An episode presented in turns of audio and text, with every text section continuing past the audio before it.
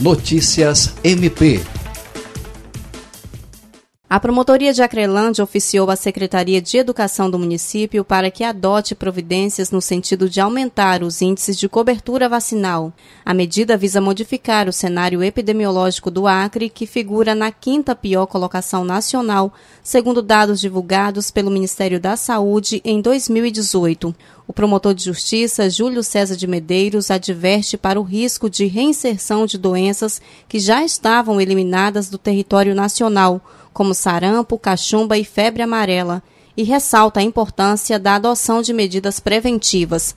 A recomendação do M P acreano é para que seja exigida a carteira de vacinação no ato da matrícula e rematrícula.